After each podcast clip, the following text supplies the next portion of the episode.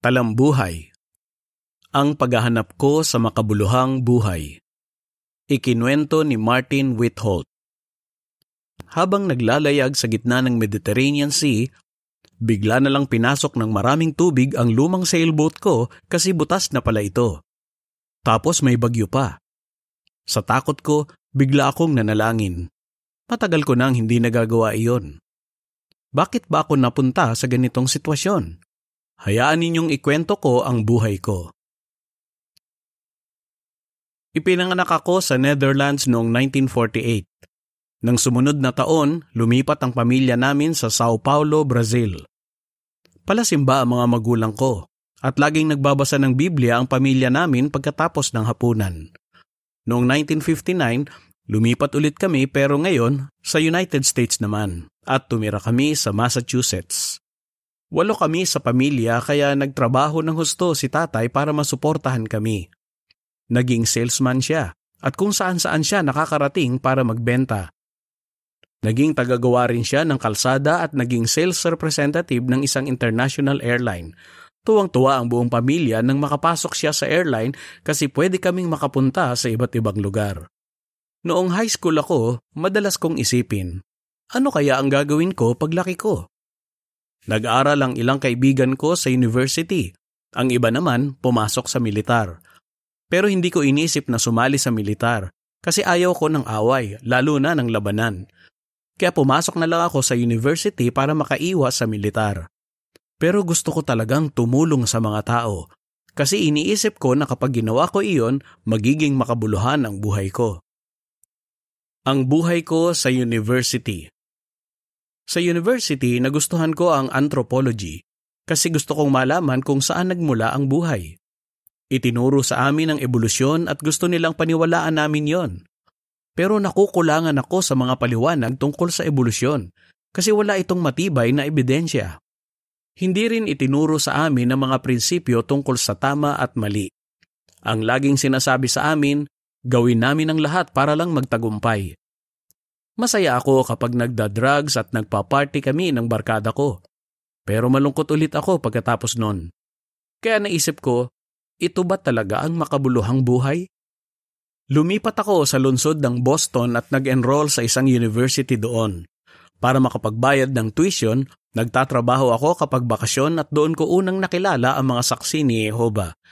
Ipinaliwanag ng isang katrabaho ko ang hula tungkol sa pitong panahon na makikita sa Daniel Kabanata 4 at sinabi niyang nabubuhay na tayo sa panahon ng wakas. Daniel 4.16 Naisip ko, kung ipagpapatuloy ko ang pakikipag-usap tungkol sa Biblia, mapipilitan akong baguhin ang buhay ko. Kaya todo iwas ako sa katrabaho kong iyon. Kumuha ako ng mga course na tutulong sa akin na makapag-volunteer sa South America Naisip ko kasi na ang pagkakawang gawa ang magbibigay sa akin ng makabuluhang buhay. Pero parang may kulang pa rin, kaya hindi ko na rin itinuloy ang pag-aaral. Nilibot ko ang iba't ibang bansa. Noong Mayo 1970, lumipat ako sa Amsterdam, Netherlands, at pumasok ako sa airline kung saan nagtrabaho ang tatay ko. Kaya nakarating ako sa Africa, Amerika, Europe, at Asia. Pero lahat ng bansang puntahan ko, may problema at hindi nila ito kayang solusyonan. Gusto ko pa rin magkaroon ng saysay ang buhay ko, kaya bumalik ako sa United States at nag-enroll ulit sa university na pinasukan ko sa Boston. Pero ngayong nag-aaral ulit ako, hindi ko pa rin mahanap ang sagot sa mga tanong ko sa buhay. Dahil hindi ko na alam ang gagawin ko, humingi ako ng payo sa profesor ko sa anthropology. Nagulat ako sa sinabi niya. Bakit ka pa nag-aaral? Bakit hindi ka na lang tumigil? Pero nagustuhan ko yung sinabi niya, kaya tuluyan na akong tumigil sa pag-aaral. Dahil hindi ko pa rin nahahanap ang makabuluhang buhay, sumali ako sa isang grupo na nagsasabing isinusulong nila ang kapayapaan at pag-ibig. Kaya nagbiyahe kami ng mga kaibigan ko hanggang sa makarating kami sa Acapulco, Mexico. Tumira kami kasama ng mga taong walang pakialam sa buhay. Pero habang kasama ko sila, nakita ko na walang kabuluhan ang buhay nila at hindi talaga sila masaya. Ang totoo, hindi tapat ang karamihan sa kanila. Naglakbay ako sakay ng sailboat. Naalala ko ang mga gusto kong gawin noong bata ako. Gusto kong maglayag, hindi bilang isang ordinaryong magdaragat, kundi isang kapitan. Pero para magawa iyon, kailangan kong magkaroon ng sariling sailboat. Dahil pareho kami ng pangarap ng kaibigan kong si Tom, nagpasya kaming libuti ng buong mundo.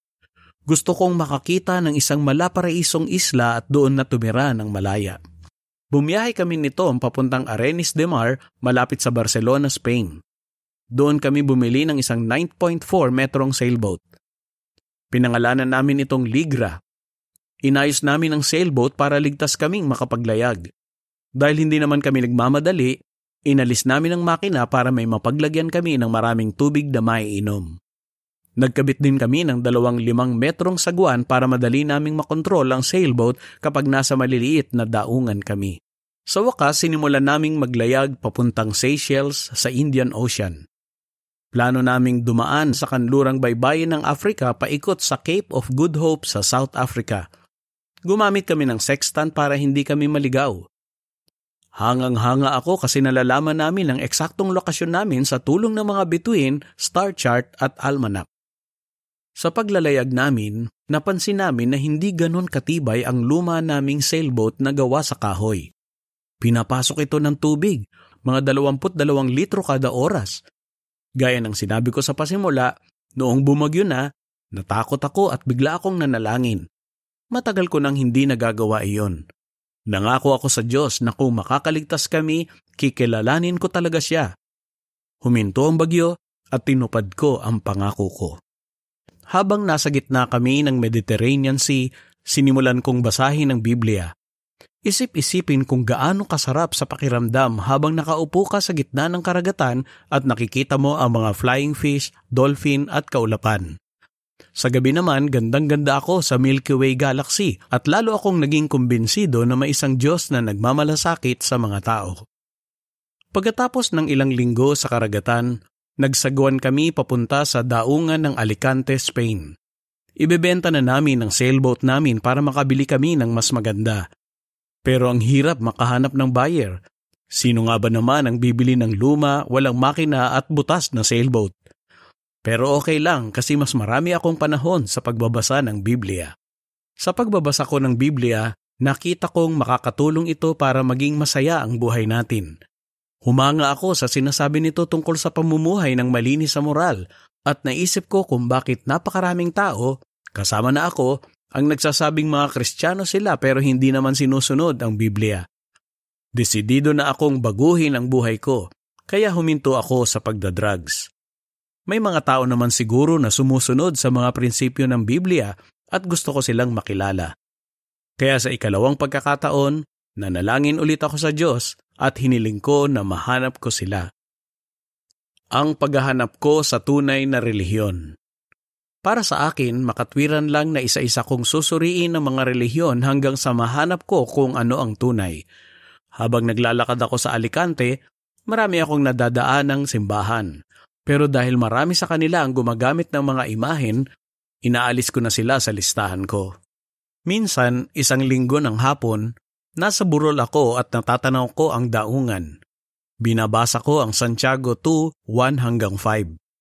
Babala ito tungkol sa pagpapakita ng paboritismo sa mayayaman.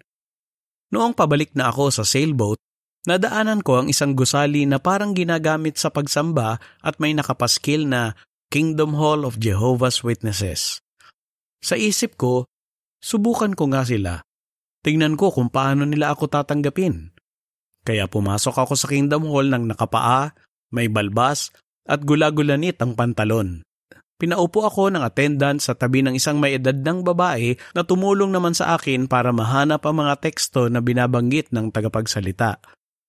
Pagkatapos ng pulong, nagulat ako kasi ang babait ng lahat ng lumapit sa akin. Inimbitahan ako ng isang lalaki sa bahay niya para pag-usapan ng Biblia, pero hindi ko pa ito tapos basahin. Kaya sinabi ko, sasabihan kita kapag handa na ako. Pero mula noon, dumalo na ako sa lahat ng pulong. Pagkatapos ng ilang linggo, pinuntahan ko ang lalaking iyon sa bahay niya at sinagot niya ang mga tanong ko sa Biblia. Nang sumunod na linggo, binigyan niya ako ng isang bag na puno ng magagandang damit. Sinabi niya na nakabilanggo ang may-ari ng mga damit na yon dahil sa pagsunod sa utos ng Biblia na mahalin ang isa't isa at huwag makipagdigma. Natagpuan ko na ang hinahanap ko. Sila ang mga taong sumusunod sa sinasabi ng Biblia tungkol sa moralidad. Kung noon gusto kong makakita ng isang malaparaisong isla, ngayon gusto ko ng pag-aralan ng Biblia para lalo ko itong maintindihan. Kaya bumalik ako sa Netherlands. Ang paghahanap ko ng trabaho apat na araw akong naglakbay papunta sa lungsod ng Groningen sa Netherlands. Kailangan kong magtrabaho para suportahan ang sarili ko. Nag-apply ako sa isang carpenter shop at itinatanong sa form kung ano ang relihiyon ko. Isinulat ko, Jehovah's Witnesses. Pagkabasa ng may-ari, nag-iba ang mukha niya. Sabi niya, tatawagan na lang kita. Pero hindi siya tumawag. Sa isa namang carpenter shop, Tinanong ko ang may-ari kung kailangan nila ng tauhan. Hinanapan niya ako ng diploma at iba pang dokumento. Sinabi ko na nasubukan ko ng mag-ayos ng isang sailboat na gawa sa kahoy. Nagulat ako nang sabihin niya, pwede ka nang magsimula ngayong hapon pero sa isang kondisyon, huwag na huwag kang gagawa ng kalokohan dito sa shop. Saksi ni Jehova ako at sumusunod ako sa mga prinsipyo sa Biblia. Napatingin ako sa kanya at sinabi ko ako rin po. Baka dahil mahaba ang buhok ko at may balbas, sinabi niya, sige mag-aaral tayo ng Biblia. Siyempre, pumayag ako. Ngayon, alam ko na kung bakit hindi ako tinawagan ng may-ari ng unang carpenter shop. Talagang ibinibigay ni Jehova ang mga kahilingan ng puso ko. Kaya isang taon akong nagtrabaho doon at nagpa-Bible study sa kanya. Pagkatapos, nabautismohan ako noong Enero 1974. Sa wakas, nahanap ko na ang makabuluhang buhay. Pagkalipas ng isang buwan, nagpayonir ako. Ang saya-saya ko. Nang sumunod na buwan, lumipat ako sa Amsterdam para tumulong sa isang bagong tatag na Spanish language group. Ang sarap magdaos ng Bible study sa wikang Spanish at Portuguese. Noong Mayo 1975, naatasan ako bilang special pioneer. Minsan, sa pulong namin sa Spanish, dumalo ang isang special pioneer na si Ineke para ipakilala sa amin ang Bible study niya na taga Bolivia. Mula noon, nagsulatan kami ni Ineke at nalaman namin na pareho kami ng mga goal. Ikinasal kami noong 1976 at nagpatuloy kami sa paglilingkod bilang special pioneer hanggang sa imbitahan kami noong 1982 na mag-aral sa ikapitumput tatlong klase ng Gilead. Napakasaya namin nang atasan kami sa East Africa. Naglingkod kami sa Mombasa, Kenya ng limang taon. Noong 1987 naatasan naman kami sa Tanzania, kaalis lang ng pagbabawal sa pangangaral doon. Tumira kami doon ng 26 na taon bago bumalik sa Kenya. Nagbigay sa amin ng makabuluhang buhay ang pagtulong sa mga tao na malaman ang katotohanan sa Biblia. Halimbawa, ang unang Bible study ko sa Mombasa ay isang lalaki na nakilala ko sa public witnessing. Pagkabigay ko ng dalawang magazine, sinabi niya, Kapag natapos ko ito, anong gagawin ko? Nang sumunod na linggo, nag-Bible study kami gamit ang bagong labas na aklat na maaari kayong mabuhay magpakailanman sa paraiso sa lupa sa wikang Swahili. Pagkalipas ng isang taon, nabautismohan siya at naging regular pioneer. Mula noon kasama ng asawa niya, halos isang daang tao ang natulungan nila na mag-alay at magpabautismo. Nang malaman ko kung ano ang layunin ng buhay, parang ako yung naglalakbay na negosyante na nakahanap ng magandang klase ng perlas at ayaw itong pakawalan. Gusto kong gamitin ang buong buhay ko para tulungan ng iba na magkaroon ng makabuluhang buhay. Nakita namin mismo ng asawa ko na tinutulungan ni Jehova ang mga lingkod niya na magkaroon ng makabuluhang buhay.